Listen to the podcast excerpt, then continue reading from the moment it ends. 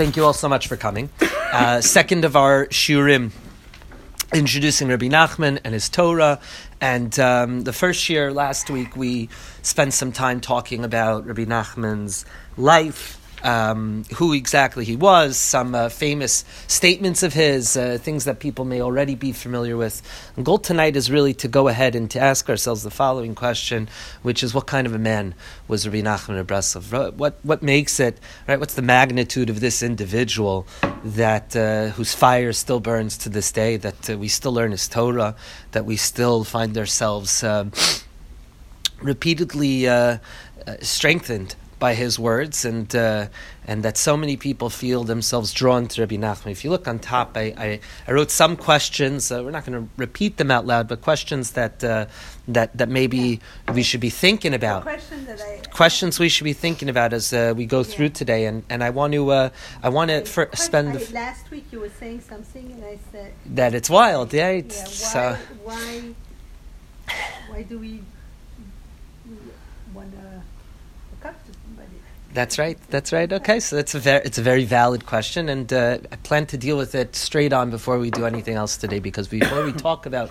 who Rabbi Nachman was as a person, so to to reintroduce Rabbi Nachman, to everybody, uh, I think that uh, it might behoove us to go ahead and face the issue of hisparus, of a person going ahead and speaking in quite a grandiose manner about themselves, as we read about last week. Rabbi Nachman said, "Chidush kamoni lohaya me'olam, uh, ani nahar hamitaher mikolaktamim." I'm a river that cleanses from all stains. There's never been a there's never been a novelty like uh, like me and my ideas. So so what could that possibly? How do we possibly understand this? Certainly, understanding that the greatest of spiritual teachers teachers for Jewish people in Jewish tradition. Moshe Rabbeinu uh, was singled out uh, for one trait above all, which was his anava, veish Moshe anav maod mikol Right, uh, Moshe was uh, Moses was the most humble of all people. So, so let's uh, let's jump straight into that. So, in the first source that we have over here, and we have, and we will be a little bit more text based this week. Um, we'll try and hopefully uncover as much ground as possible but but certainly this is by no means an exhaustive thing. And the same disclaimer, uh, above all, uh, still is uh, still holds true. Is that uh, is that it's quite embarrassing. once I decide, once we were learning, it's it was it was very self-contained to talk about Nachman's trip to Eretz Yisrael. Um, you know, it's a self-contained text, but to try and give a survey of sorts of Rabbi Nachman of Breslov and his Torah is something that I am woefully inadequate to do. And uh, if anything, uh, the goal of these shiurim are merely just to open up the world of Breslov and its Torah and Rabbi Nachman.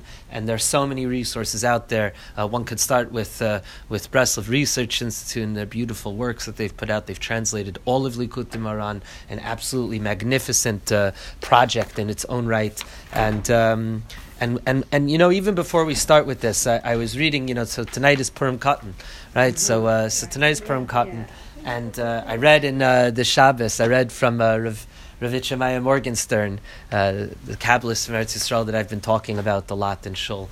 Um, so he, he, he said he said that Purim Katan in many ways is, is greater than, uh, than the regular Purim. Now, he goes on to explain that statement, uh, that rather paradoxical statement, in ways that I did not fully understand.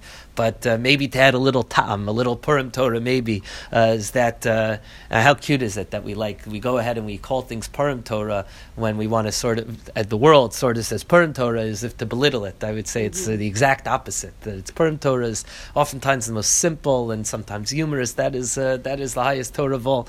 But Rav Kook writes in, uh, or Rav Kook is uh, quoted in one of his speeches as saying that Purim is so great that Purim doesn't even have an Isser Malacha. Purim is so incredible a holiday that its Kedusha, its holiness, can't even be contained in the ordinary uh, prescriptions of. Um, of doing uh, creative work and, uh, and, and and you know we drive on Purim. That's for Hanukkah as well. But for Hanukkah as well, right? So, but but Purim especially, you know, it's like uh, you know even on Hanukkah, there's people that don't have people that are noheg, for example, in Isser Malacha while the candles are lit, right? But that's not your. But you're absolutely right. Especially by women. Especially by women. That's correct. So, right, that's in the Mishnah Berurah, I believe. Um, but Rav Kook writes, he says that Purim is so great that its kedusha, its sanctity, cannot be uh, enclosed within mere uh, isurim uh, prohibitions on uh, doing mundane work and carrying oneself as if it was a regular day, because the, the kedusha yafshir l'shayr, it's too great to even understand and to encapsulate in uh, in, in prescribing malacha. So I would say that if Purim, if Purim Gadol doesn't have malacha, but it does have you know, the Megillah, and it does have the Su'uda, Mishlach Manos, and Matanos Levyonim, which marks its greatness. So Purim Katan is even more Behelim, it's even more of a, a, hidden concept that the Kedusha Purim Katan is, is perhaps, uh, one might say, even so great that, uh, that the day merely can pass for us and we wouldn't even pay attention. An ordinary individual wouldn't even pay so attention. What's the connection between Purim Katan and Purim? In general. It's it's it's just the, the day that Purim would have uh, would have been had this not been So in it has Oh, this not been in oh, Ober oh, Yeah, oh, correct. oh. We're in Adar Aleph now. Right. So anyway, so that's uh, so we are learning uh, on Purim Katan. Uh, I feel uh, doubly bad. The Kazan Rebbe is holding a tish tonight. Also, maybe I'll try and make my way to it afterwards.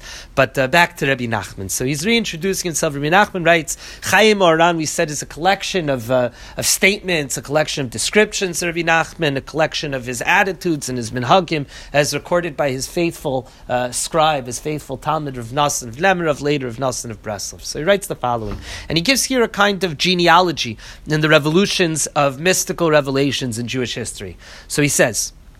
Shamati b'shmo. Rav Nosson says, I heard in the name of Rav Nachman Sha'amar, min Rabbi Shimon bar Yochai, from the days of the great Tana Rabbi Shimon bar Yochai, the traditional author of the Zohar in his mystical circle, Shayach Chidush. Right, he was a great novelty. Kim Fursamaya ha'olam shaket, ad ha'ari levracha. And then the world was quiet, right? There were, uh, mystical revelations were not, uh, were not to be found, uh, no revolutions were to be found until the days of the Arizal, until the days of the you know, 16th century Tzfat, and uh, the Ari and his own circle, uh, Rabbi, Rabbi Yitzchak Luria. Zechron v'achahinu mi Rabbi Shimon bar Zechron levracha lo nizgalu Rabbi Shimon bar Yochai. Until the days of the Arizal, from the days of Rabbi Shimon bar Yochai, there had not been right. So like from the second century until the uh, six, until the sixteenth century, rather fifteen hundreds. So there was never a, uh revelation like Rabbi Shimon bar Yochai until the Arizal. Ad levracha. So the Ari came and he instituted the system of Lurianic Kabbalah.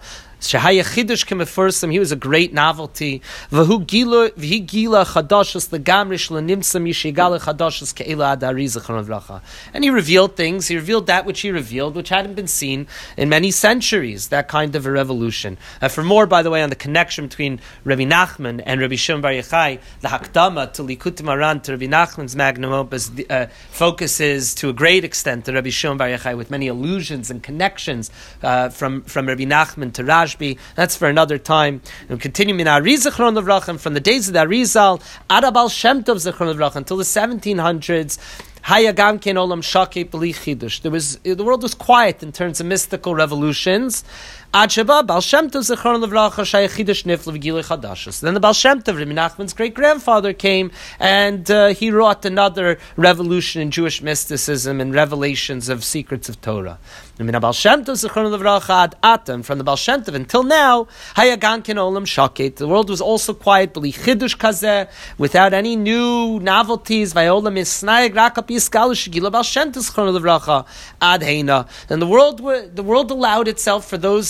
uh, for that for that period of time to operate, uh, satisfying itself with the revelations that the Baal Shem Tov had revealed to the world, until Ad Shebati Anochi, and then Rabbi Nachman says, until I myself came, right?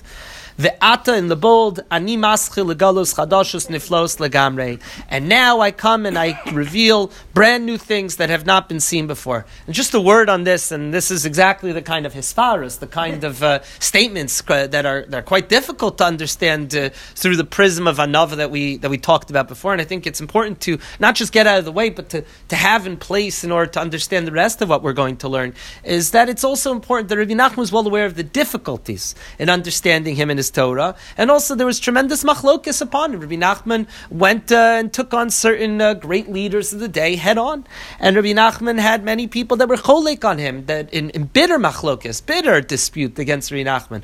Also, it's important to know Rabbi Nachman that he would uh, had a practice of actively distancing himself and discouraging followers. So a great paradox, like many other things that Rabbi Nachman teaches. And Rabbi Nachman, one last thing that he says, a, a shocker. You know, we know in uh, we've been learning in Pirkei Avos, and we say that in Pirkei Avos we're told that um, we have to know dam alahashiv lapikoris. We have to know what to answer to an apikoris, right? When you should know what to answer to a heretic.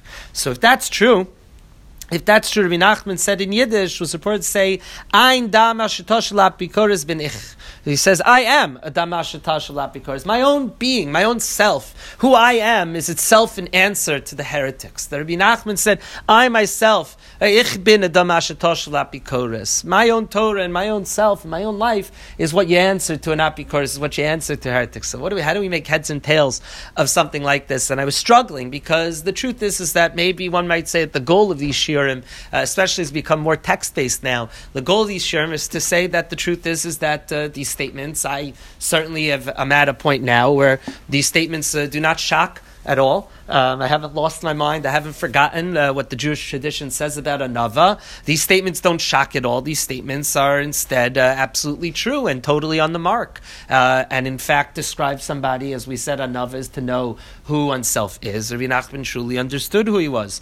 But uh, but I had a little bit of a revelation on Shabbos. I've been uh, in preparation for Pirkei Avos Shiurim on Shabbos. So I've been learning this year from the commentary on Pirkei Avos from the Kamarna Rebbe, Rabbi Huda Yechiel Yitzchak Isaac Halevi Safran of Kamarna. a Great uh, wondrous figure in his own right, an, uh, an, incredible harmonizer of the Torah of the Arizal and the Torah of the Baal Shem Tov, who came a little bit later than Rabbi Nachman, but he quoted, uh, he quoted, it's, it's in the footnotes, uh, quoted from a, a, great Hasidic rabbi Menachem Mendel of Rimanov, who says the following, who's quoted by uh, a grandson of his, by Ritzvi Melech of Dinov, who is a great rabbi, Hasidic rabbi in his own right. So he writes in his Igra de Pirka the following thing. This is the bottom of the first page.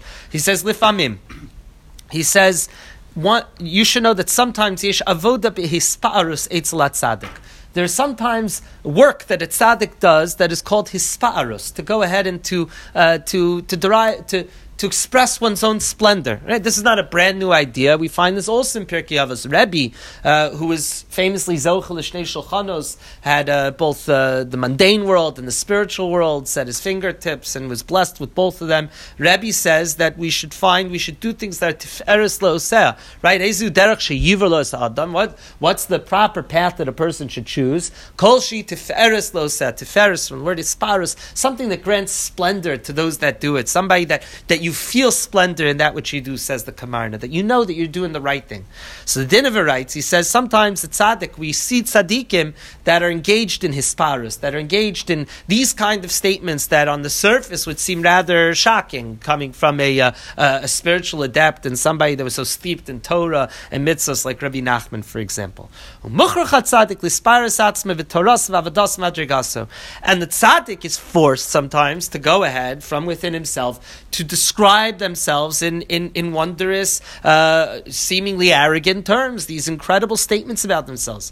So he says, Vasiman. How do you know if it's right or not? How do you know if it's real? So how do you know whether it's this is really the tzaddik speaking, or instead if it's just you know mere arrogance, simple arrogance, God forbid? He says, how do we know?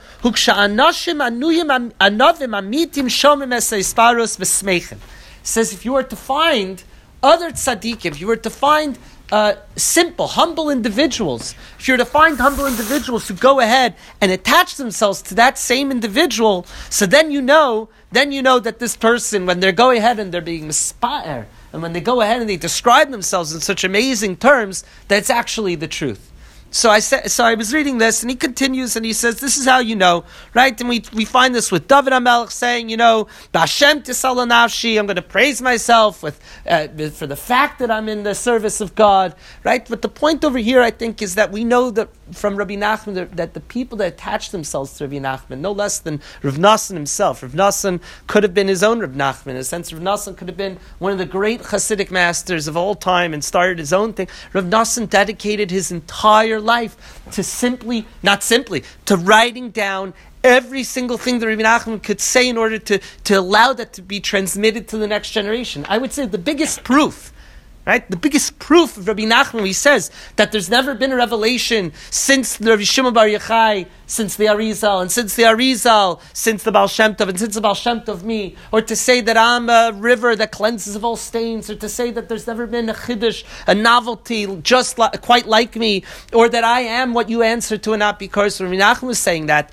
The clearest sign that Rabbi Nachman was telling us the truth about himself, and there wasn't a scintilla chalila of arrogance in it, is the fact that he had Rabbi That attached himself to him amongst the many other Breslov Hasidim. To this very day, Breslov Hasidus, I think, goes ahead and, and, and, it, and it acquires for itself its special tzivyon, its special nature, with total bittul to the tzaddik, total uh, abnegation of the self to Rabbi Nachman and his Torah. And proof is in the pudding. Rabbi Nassan, after Rabbi Nachman died prematurely at age 38, right after Rabbi Nachman died, Sir Rav Nassan moved from, he moved to Breslov, and he was called Rav Nassan of Breslov.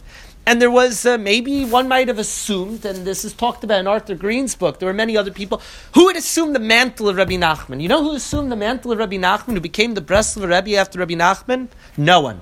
No one. Rav Nassan had the opportunity. He could have. He could have maybe, for, perhaps, easily have done so. He knew everything he, that Rabbi Nachman had said. He transmitted as faithfully as possible. And Rav Nassan, mere, Nassan merely resigned himself, not resigned himself, but dedicated himself to pushing forward. And we find the Rav Nassan, who is who is a figure of monumental Torah scholarship and monumental uh, Hasidic. Uh, uh, a mystical adept.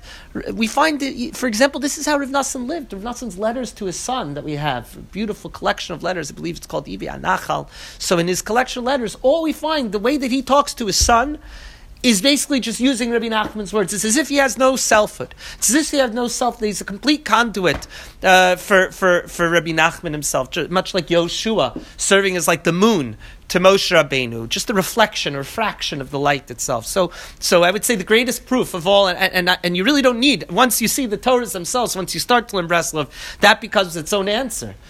But Rav Nassan himself, the greatest Talmid Rabbi Nachman, uh, perhaps the closest Talmid Rebbe relationship that existed in all of Hasidus, is uh, it, it, completes complete bittul, complete annihilation of his own ego in the uh, in the face of the magnitude of his Rebbe's persona and personality. So that was uh, that was a special thing. One moment, that was a special thing that I thought was uh, that that I came across on Shabbos. Hi, Alan. Hey. Turning the page. Actually, do you think that uh, the Lubavitch Hasidim kind of followed that model in not having a Rebbe after the the last Rebbe passed After- away? after Because he was Lubavitch- Considered on such a high madrega, maybe they felt it was like our all. It's it's it's hard to imagine. When when you learn about the Lubavitcher Rebbe, we could spend shiurim on him. When you learn about the Lubavitcher Rebbe and who he was and what he did and the magnitude of his personality, even I, it's almost impossible to imagine a successor. It's how do you succeed? How do you anything else is is you know, so Lubavitch Rebbe succeeded great tzaddikim in his own right. His father-in-law, the Rebbe Rayatz, right? He succeeded great tzaddikim, but but after Lubavitch Rebbe, it's almost uh, it's almost incredible, and and and uh, you, I don't want to get off on this, but it's almost incredible that the Lubavitch Rebbe, in many respects, is even larger in his afterlife than during his life. I mean, the But that's the same as that's kind so that's so that's that's. Do you think this I'm was consciously done, or just happened to work out I- that I way? think- Because I think that the very- such a high madrega, nobody felt. I think that the very nature of Rabbi Nachman, his revelation, the Torah, the Chiddush, is that But is that it cannot be be duplicated. the other way around, that maybe Rabbi Nachman almost made. Uh, He never instructed anybody no, on about the succession. contrary, He made it such that the Talmid couldn't think of taking, o- you know. It's it's possible. I can't. I can't know. I can, we can't know. But as he says that, like, there's nobody like me, I can. right. So so but but that's my point. That's my point, Martine. Right. That ordinarily somebody But goes ahead and says that. Didn't say that. Lubavitch Rebbe didn't say that. Uh, each tzaddik in his own path, but but but but people have the option. People could have very easily gone ahead and recoiled from such an individual. Instead, they found themselves drawn to. You know, Breslov Hasidim were, were were derided as being called Toiter Hasidim, as being called the dead Hasidim. Right? The Rebbe is dead, and for hundreds of years there hasn't been a Breslov Rebbe since. Right? There's mashpiyim in Breslov, there's people that teach and, and influence based on Breslov Torah, but but there's never a Toiter Hasidim. A Breslover Hasid would say, you know, we might be dead Hasidim, but we're, we're grateful, right? We're grateful for the fact we're grateful dead. We're grateful that uh, that we had a we're grateful that we had a Rebbe that existed that we could still, and his afterlife is just as strong. So so why learn about Rabbi So they don't try to answer it. They just say you're saying it works. It works. It, it You don't answer why. It's not. I don't. It To, contrary to to- my knowledge, it's not. It's not explicitly articulated. It just wasn't. Rabbi Nachman didn't instruct. We, we know, of course, that Rabbi But Nachman he- lost maybe his he- sons, the other right? way around.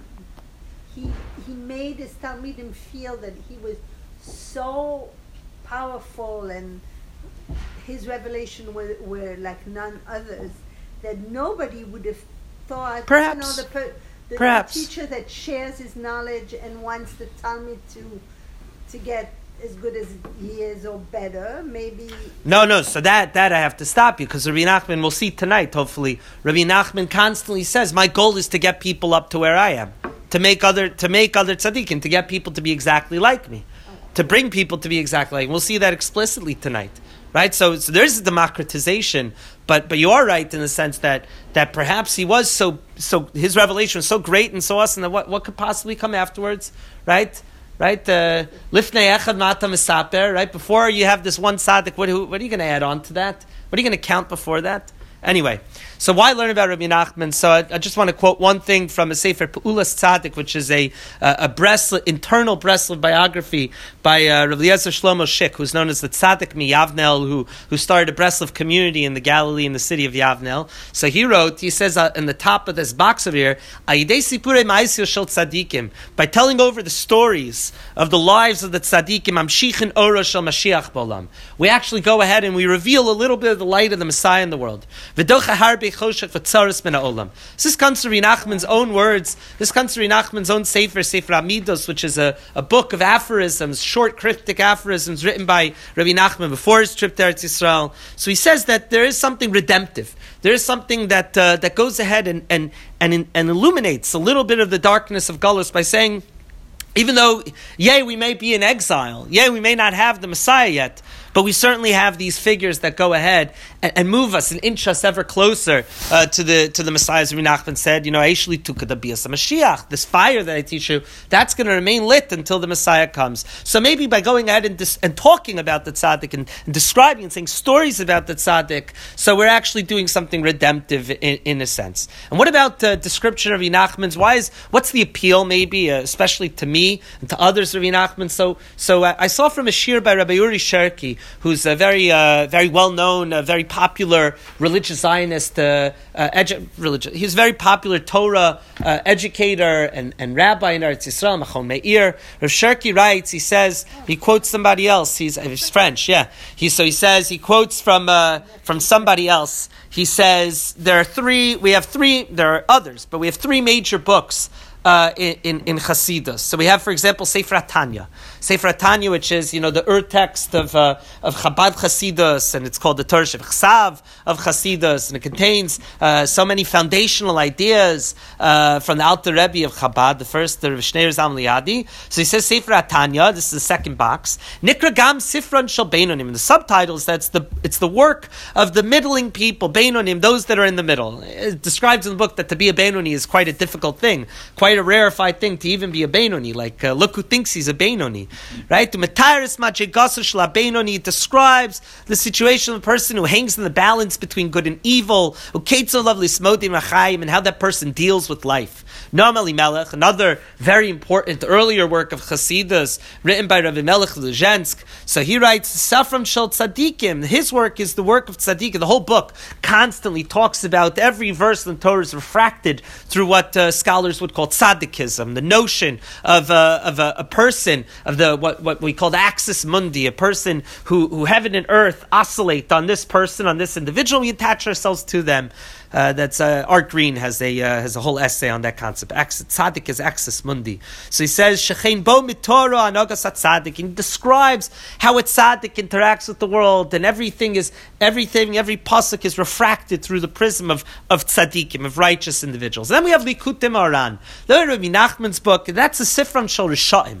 That's the book of Rishaim, of wicked people, right? People that sin. Right? Maybe not uh, totally wicked, but uh, maybe somebody like me. Shkein Adam Shura Atzma Rasha. Somebody that sees themselves like a Rasha, right? Even though we know Al Pi Halacha, they not the Masim Atzma Rasha. You're not allowed to call yourself a Rasha and to and to be a Marshia. I will stop. So he says, the rest of us? ah. so he says, so he says, the Sefer say Yinsa Ketzad Latzeis Mimatzavo Lis Alos. So Rabbi Nachman wrote a work not for the people in the middle, not for the people on the other side of the divide that's tzaddikim, but for the people on the on the lower end of the spectrum, the Rishayim, those that are dealing with the world of sin and doubt and failing and and and, and anger and ismarmerus and murmuring about the state of the world. And Rabbi Nachman wrote a work for them. Rabbi Nachman's magnum opus, his main work, eh, the, the entirety of his Torah is directed toward these individuals. How do you raise yourself up from that pit? How do you go ahead and, and function in the darkness of this world? So that's, I think, a really beautiful formulation. Uh, certainly, many might have quibbles with, with these distinctions, but I think as a, as a rubric and as a heuristic, it works. It works. Nachman does talk, and that's maybe part of the, the deep and intense appeal, the, the very personal appeal that, that I described last week, and that many people will describe the Torah of Breslov, the Torah of Nachman, maybe what draws them uh, constantly, you know, even in his afterlife, draws people constantly to Nachman.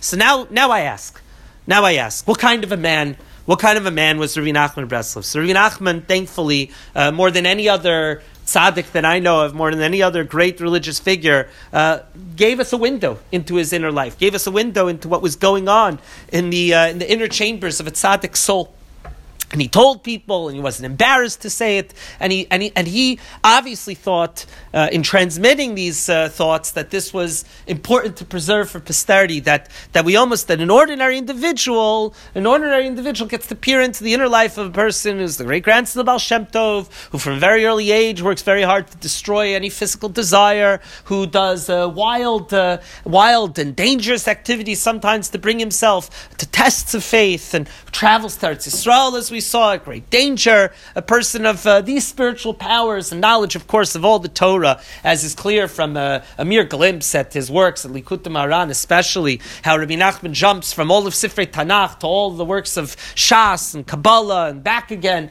Uh, wondrous mastery of all of Torah and an ability to, uh, I say this uh, with the weavers in, uh, in place, to weave the Torah together into a beautiful tapestry. So we get to look and to peer into that person's inner life. So Rabbi Nachman is described in the following of uh, a very unsettling and a very striking. I mean, look at the striking piece. If you came tonight for one piece, look at how uh, look at how Rabbi Nachman described himself. So the Nassim says, source number one. I'll read slowly. Tell me if you lose the place, but we'll read and translate and do a little text together.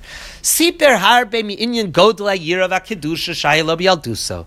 Rabbi Nachman would talk often about the greatness of fear of God and trepidation before heaven and his holiness that he had in his youth. Shaya Zariz v'kadosh me'od. He had a great degree of alacrity in the service of God and a great degree of holiness.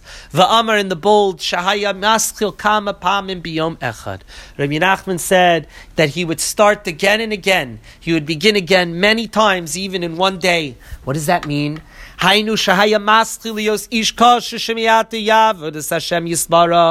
he would start and he would say, now, now I'm going to be a kosher Jew. Now I'm going to be a good Jew and I'm going to serve Hashem. And in that very day.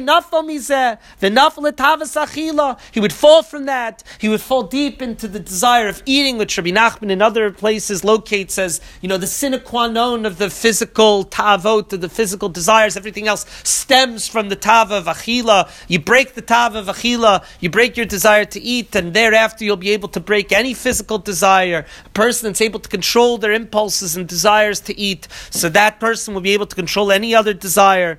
But Rabbi Nachman fall back into that.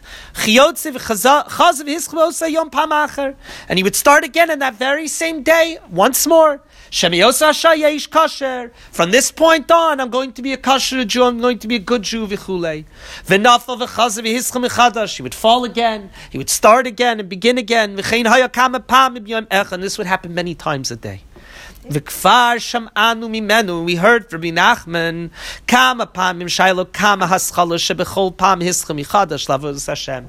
Many times Rabbi Nachman would go ahead and he would re, and he would restart himself and press the reset button even many times in a single day. That's the same individual, by the way, that tells you that we struggle with statements like "I'm a river that cleanses all stains." So now we understand it's on balance with this kind of a personal revelation of a tzaddik. You know, you would assume a tzaddik, in order to garner a stronger and more ardent following, would try and present an image of perfection. Certainly, you know, uh, nowadays the handlers of certain uh, tzaddikim, so uh, so to speak, you know, certainly present a, a rarefied image of uh, super people of superhuman abilities that lack, you know, the human qualities of failure and uh, and disappointment that we all experience. I have a question. Yes. I know you may have touched on this last week, but it's part of Judaism that you're not really supposed to deprive yourself of basic pleasures like eating. I mean, it's one Correct. thing to be prudent, but not to go overboard. Correct, right. So, so we do, we do know, right? The Rambam talks about us following, you know, the Shvil HaZahav, I believe, that we follow the golden path, right? But, uh, but obviously there is, there is room for personal uh, practice in these things, right? Everything in moderation.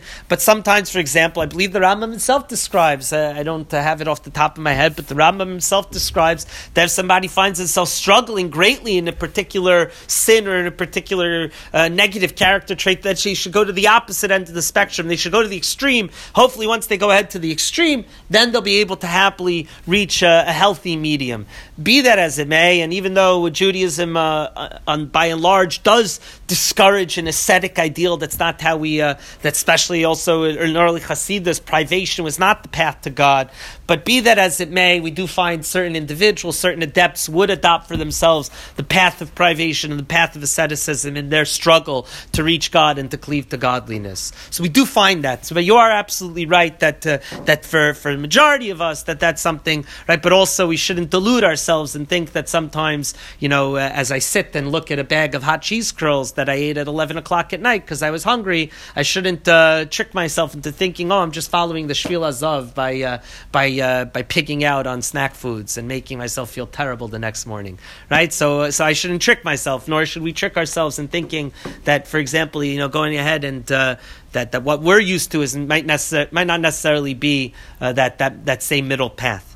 Um, you know, guys, I see, I see that you're weaving. I want to tell you very quickly before I forget. There's a mashal that appears in Sipurim Chadashim from Rabbi Nachman in the end of Chayei Moharan, which is a section in uh, Chayei Moharan, the work that we saw earlier. Rabbi Nachman describes this world as peering behind the back of a tapestry. Right, I'm looking that you snipped off the edge of it, right? So Rabbi Nachman, listen, but listen to this as you as you think about this. It's an amazing idea. Think about this every other time you, you weave a talis or, or tefillin bag or anything, but, but not weaving. Uh, uh, what's this needlepoint, right? So if you look at the back of a needlepoint tapestry, we look at the back of that. What do we see? We see knots. We see all kinds of right. The, the image is, is not a pleasant one. So Rabbi Nachman described. I forgot exactly. I believe this in Sipur Chadashim. He said, living in this world, living in Olam Hazeh, and and I'm saying this because we're going to return to it later. Amir Hashem, living in Olam Hazeh and looking at the the messed up, confusing ways of the world is like looking at a tapestry from the back. And he says that when we reach the Olam HaEmes, when we reach the other side of the divide, when we cross over, right, when we cross over the great divide, then we go ahead and we look at that. That's what we see. We see how all the knots, how all the disparate threads, how they all came together to forge a, a beautiful, wondrous image. That's from Rabbi Nachman. Anyway, let's continue. So, second paragraph. This is an important, important rule when we go, when we all go to serve God. That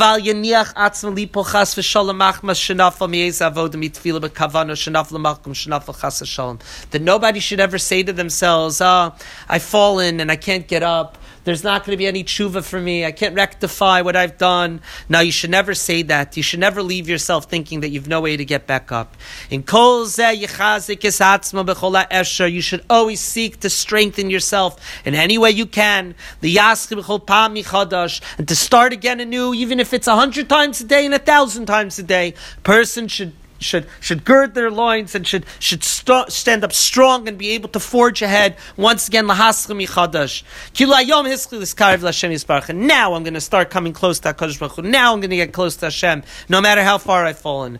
Even if it happens many times, you say to myself, I can't. I just can't do it. I just can't do it. I can't win. I keep on failing. I keep on succumbing to my desires and to averos. He's going to have many many failures failures in the service of God. You should start again anew every single time. Afilu kama v'kama pami. I mean, look at the chizik over here. Look at the way he strengthens us, and look at what it comes to. Same. This is. You want to know what a river that cleanses of all stains is? A river means you can't step foot in the same river like the cliched statement goes. You'd want to understand the river. You can't step foot in the same river twice, right? So when it comes to avodas hatshuva, you can't step foot in the same tshuva twice. So you sinned, okay, it's downstream. Now it's time to jump back into the river again. So it's not Rabbi Nachman itself, it's this Torah that's metar mikol aksamim. You could be as stained as possible. You jump in this river, you jump in this flow, in this nahar, and then you're able to go ahead and cleanse yourself. That's what tshuva is. And the last bolted section, below and without this, you'll never succeed. You won't be a good Jew. And you'll find it very difficult to come close to Hashem. We'll skip over to the next source over here. But I mean, what a what a what a satisfying, what a what a foundational teaching in Breslov, and something Rabbi Nachman described. He says this isn't just for the followers. This is for the Rebbe himself. Right? This is for Rabbi Nachman himself. The second source comes from Sichas Haran. Sichas Haran, once again, is a collection of shorter sayings and teachings from Rabbi Nachman collected from Nasim Nemirov. And he says the following Shamati Bishmo. Shamati Bishmo. So he says, I heard in his name, Sha'amar She'ikrama She'igila Madregaso. The main way in which he arrived at his station in service of God, Raka Yedei Inyan Aprostik, was only because he strove to be simple, a prostika mensch a simple person, right? Not any fanfare, not any complexity, right? Obviously, we're, we're saying there's a big difference between simplistic and simple. Simplistic is not what we're talking about over here. Simple, simple is sometimes the greatest genius. To explain a complex idea, to explain something monumental in the terms that everybody can understand, to explain it like I'm five and I could still understand it, that's genius. So Nachman says that the way that he reached his level was by constantly striving to be a prostika mensch, to be a simple person, to have pshitas, to achieve simplicity. And that's why Rabbi Nachman constantly, throughout Ran and throughout the rest of his writings, Rabbi Nachman constantly dissuades us and dissuades his followers from engaging in sifrei hakira, in all kinds of you know scientific investigation, philosophical investigation, even to a certain extent uh,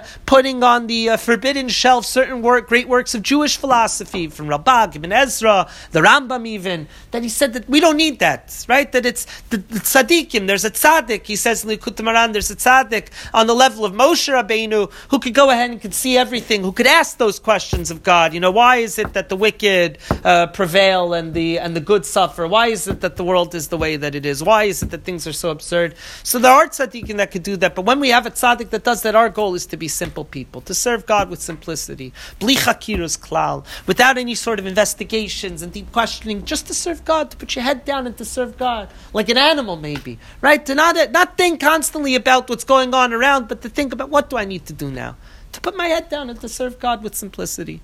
What does it mean to be simple Jew? To, to, to, talk constantly with God Almighty. You might not even know the tefillas, so you talk to God. To talk constantly with God. And to say tilim. This is Idezeu Daika Gilam Ashigir. Rabbi Nachman says, and lo and behold, through trying to be, through the constant search after this kind of holy simplicity, the genius of simplicity, Rabbi Nachman was able to become what he became. One of the interpretations of the We talk about on Pesach in Agada. That, uh, it doesn't mean a simpleton. It could be mm. someone. Now it is right. We say Yaakov Avin, Yaakov Ishtam Yoshev Alim. Yaakov was uh, by no means, if uh, from a, a, mere cursory glance at reading the Bible, Rabbi Nachman is uh, Rabbi uh, uh, Yaakov Avin was by no means a simple individual. Right. Tam sometimes Tam Tam can also be tmimus, right? There could be a wholeness, right. Simplicity sometimes when something is complex and made up of so many different parts, it can fall apart, and and, and pieces can can right. Sometimes they don't always come together. When somebody achieves simplicity, so that's a unit, that's a whole, right? That's a, a, a nakuda, right? That's that's a point, and that point can't be separated. That's right. That's right. That's very good. So he says, so he says, he says, had I known that God would have made from me that which I am now, the novelty of my Torah when I'm able to express, he says, he says, I would have gone back and I would have tried to achieve in a day that which I achieved in a year. I would have moved faster. And he would, Rabbi, Rabbi Nachman would lament he would yearn for, he would pine for those days. Right? He would, he would pine just to be a simple Jew. Ai ai prostik. right, to be a simple Jew. Gam. He spoke with other tzaddikim. Prostik and they only arrived at where they arrived. They only reached the levels in Avodas Hashem by trying and striving and, and, and constantly hurdling for this uh, for this simplicity. Simple conversation, a constant conversation and dialogue between us and God between us and God. And that's how they did their work. And through this, they became what they became. Praiseworthy are they. Right, so Rabbi Nachman desired simplicity, and we said that Rabbi Nachman didn't always feel comfortable as a as a Hasidic Rebbe with a court, and we know that that happened a little bit later on in his life when he re, when he arrived in Zlatopol, for example, and when he arrived in Breslov, right? Uh, not and and, and the Rabbi Nachman was uncomfortable with it throughout his life and, and, we describe, for example, Renachan's major idea of hisbodedus, of, of one being comfortable, being alone, even going out to the forest and separating oneself from everybody else, and, and indeed being porish minatzibur to a certain extent, separating oneself from the, from the people. And we find Rabbi Nachman also desires for the simplicity to also run away at times, right? Maybe that's what he was doing in Eretz Yisrael. We saw at the beginning of his trip to Eretz Yisrael that Rabbi Nachman felt that a spiritual wall had been hit. And he was wondering, you know, Eifani Bolam, what am I doing in this world? What am I doing here? You know, this great grandson of the Besht who's following the same path that was, uh, that was hoped for, you know, since uh, before I was born. So he runs, he goes to Eretz Yisrael and risks his life to do so. And in Chayei Moharan it says, Amar le'echad she'ola al dato she'yikach es ishto. In Chayei Moharan he says that he had an idea, that Rabbi Nachman had an idea that he's, here's what he's going to do. I'm going to take my wife, v'yisalam erchakim, we're going to travel very distant, v'yesham behelim gadol, we'll be hidden there. We'll be quiet and hidden min olam from the rest of the world lo lifamim lechutz yischak mikol olam. And what will happen? I'll be separate, I'll be alone with my wife, and we'll be far away from everybody else. And every once in a while, I'll go out to the marketplace and I'll laugh at the world and its stupidities and its absurdities. And, uh, and, and the way that, the, that people, religious and, and irreligious, observant and non observant, the way that people carry themselves in this world. You know, the simple, uh, the day in and day out, the simple machinations of everyday life that people go through. He I'll laugh at it. Of course, he, he, didn't do. They couldn't do that, right? But uh, because, but but this is what maybe was was an inner desire to be alone, and he was also expressing something that uh, his great grandfather, that the Baal Shem Tov had as well, when the Baal Shem Tov was living and was hauling coal and rocks to be sold in the shuk in the marketplace with his wife when they when they were uh, when they were hidden away in those mountains as an itinerant uh, Baal Shem. Right? So, so moving now uh, from this figure who, who's oscillating between these poles of greatness and smallness and greatness and smallness and, and, and, and I'm this wondrous novelty, but I'm also simple nothing. Right? So, so we, I want to oscillate to another, to a, so the wonder of all this, I want to oscillate to move towards another very important aspect of Rinachan's personality, which is a focus on suffering. Focus on suffering and the focus on um, the focus of pain in Rabbi Nachman's Torah. And, and, and we'll, we'll wrap up with this today. Uh, and uh, for this part of the shiur, I relied very heavily on an essay written by uh, Rabbi Hillel Zeitlin, Hashem Yikom Damo, uh, written in Warsaw, 1910, in his book Al Gvul Shnei Olamos. We've talked about Hillel Zeitlin before over here. Uh, suffice to say, Hillel Zeitlin was a person who uh, was enamored and sought to sought to, to regain what he believed was the message of Hasidus that had started to be obscured in the early 20th century and uh, wrote extensively uh, in, in the Yiddish press and, uh, and also wrote uh, some, some great works for us, like this one, Al Gvul Shnei Olamos, on the, on the borderline between two worlds. Zeitlin himself had a, an interesting personal trajectory from observance to less observance to Hasidic observance to stringent, and uh, of course was murdered by the Nazis with, uh, with the Zohar in hand and uh, Talis and Tefillin on his head. So that's that's Rav Hillel Zeitlin. He was he was deeply drawn to Rabbi Nachman of Breslov, to Rav Kook, to the right people, I guess one might say.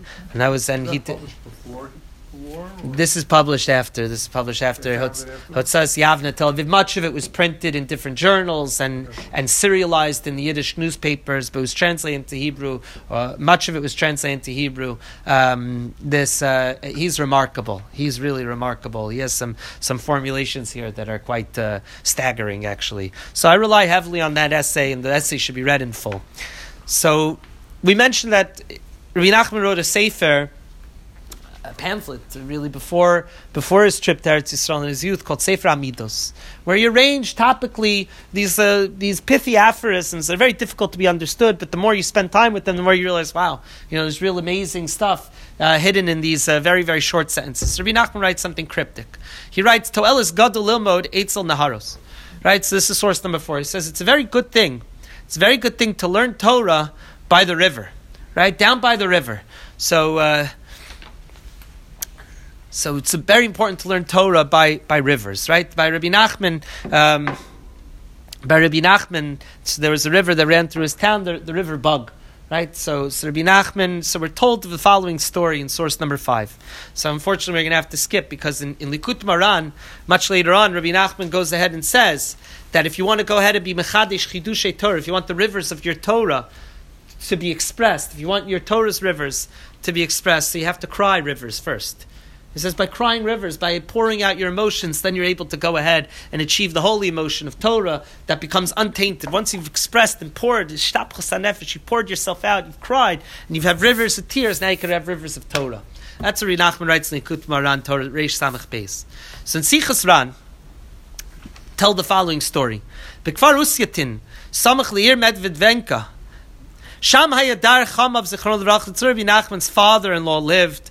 Visham Haya Ikar Gidulo, and that's where Nachman got married quite young, at age 13. That's, that's where his first marriage house, 13? yes, 13. 13. And he brought his first chasidim on that day.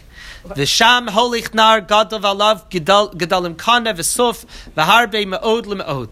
And on that river there were there were reeds and all kinds of vegetation that would be growing there would obscure the river. It was practice.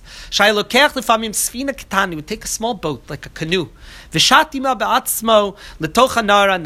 he would get on it and he would uh, travel out, he would forge out onto the river. Even though he wasn't so good, he wasn't uh, a sailor of much, uh, of much skill.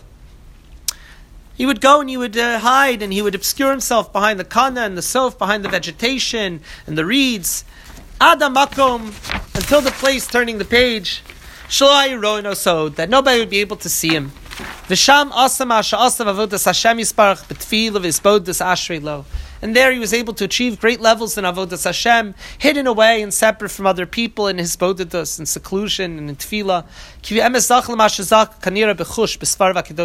And we know that Rabbi Nachman achieved that which he achieved because it only takes a cursory glance at his writings to know that he achieved incredible things. Regarding this boat, he would go into the river, and he didn't know how to drive it. He didn't know how to. He didn't know how to how to guide the boat. When he was in the middle of the river, far from the far from the banks, then he didn't know what to do this one time. And the boat is starting to rock, and he doesn't know what he's going to do, and he's going to drown. And Rabbi Nachman utilized the opportunity to scream out to God, to call out to God with hands raised, as is fitting. This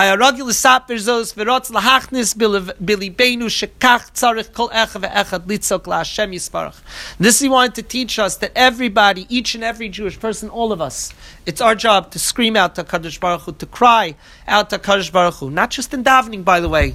Like he told us, the prost command, us, right? The simple people, we talk to God like we're talking to a friend all times. You're looking for parking, talk to God. Right? You're walking to Shul on Shabbos, talk to God.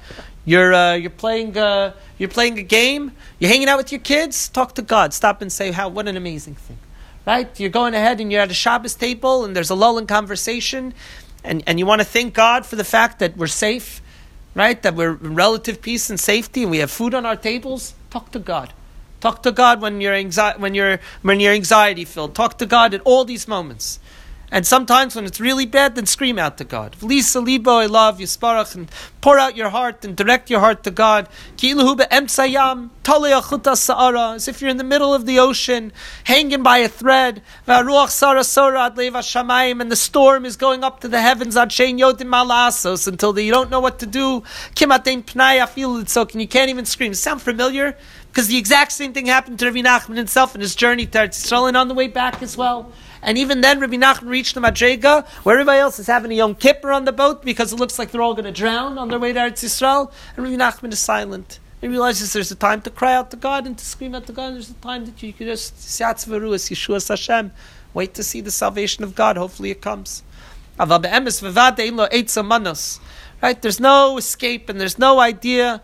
Right? There's no better advice. Kim Lisa Ein of Liba Hashem Yisbarach. Just to turn your eyes towards God. And this is what we need to do at all times, to seclude ourselves, and to cry out to God Almighty. And person, not just when they're on a boat that's uh, teetering in the river, not just on their way there to Eretz and not just in times of, of tremendous distress, but our own state in this world is a state of existential distress. I'll read that line again. Ki ha'adam b'sakana gedola b'zeh. Right? Kasher yodea kol echa benavsho v'avein advarim heitev. So when is it time to cry out to God? Actually, all the time. Right? That our predicament, the, the existential predicament that we have in this world, is that is that uh, is that we're like this world? It's like you know I, meant, I mentioned that line Kol Olam Kulo Gesher Tzar mode, right? We're on that narrow bridge. It's our choice. What what do we do on that bridge? How do we talk to God? How do we talk to the person that might help us get to the other side?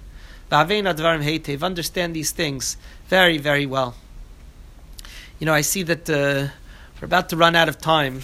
So what we'll do what we'll do what we'll do because I really Rabbi Nachman on suffering is, is an unbelievable thing. Rabbi Nachman suffering is is is in many ways, I think, uh, at least for me, partially maybe the main thing that draws me to Rabbi Nachman, right? Besides the wondrous uh, Torahs and everything, Rabbi Nachman, the way in which he faces suffering and the frank language in which he talks about our existential predicament is something that will shock you to your core and something that I really do believe can be life changing.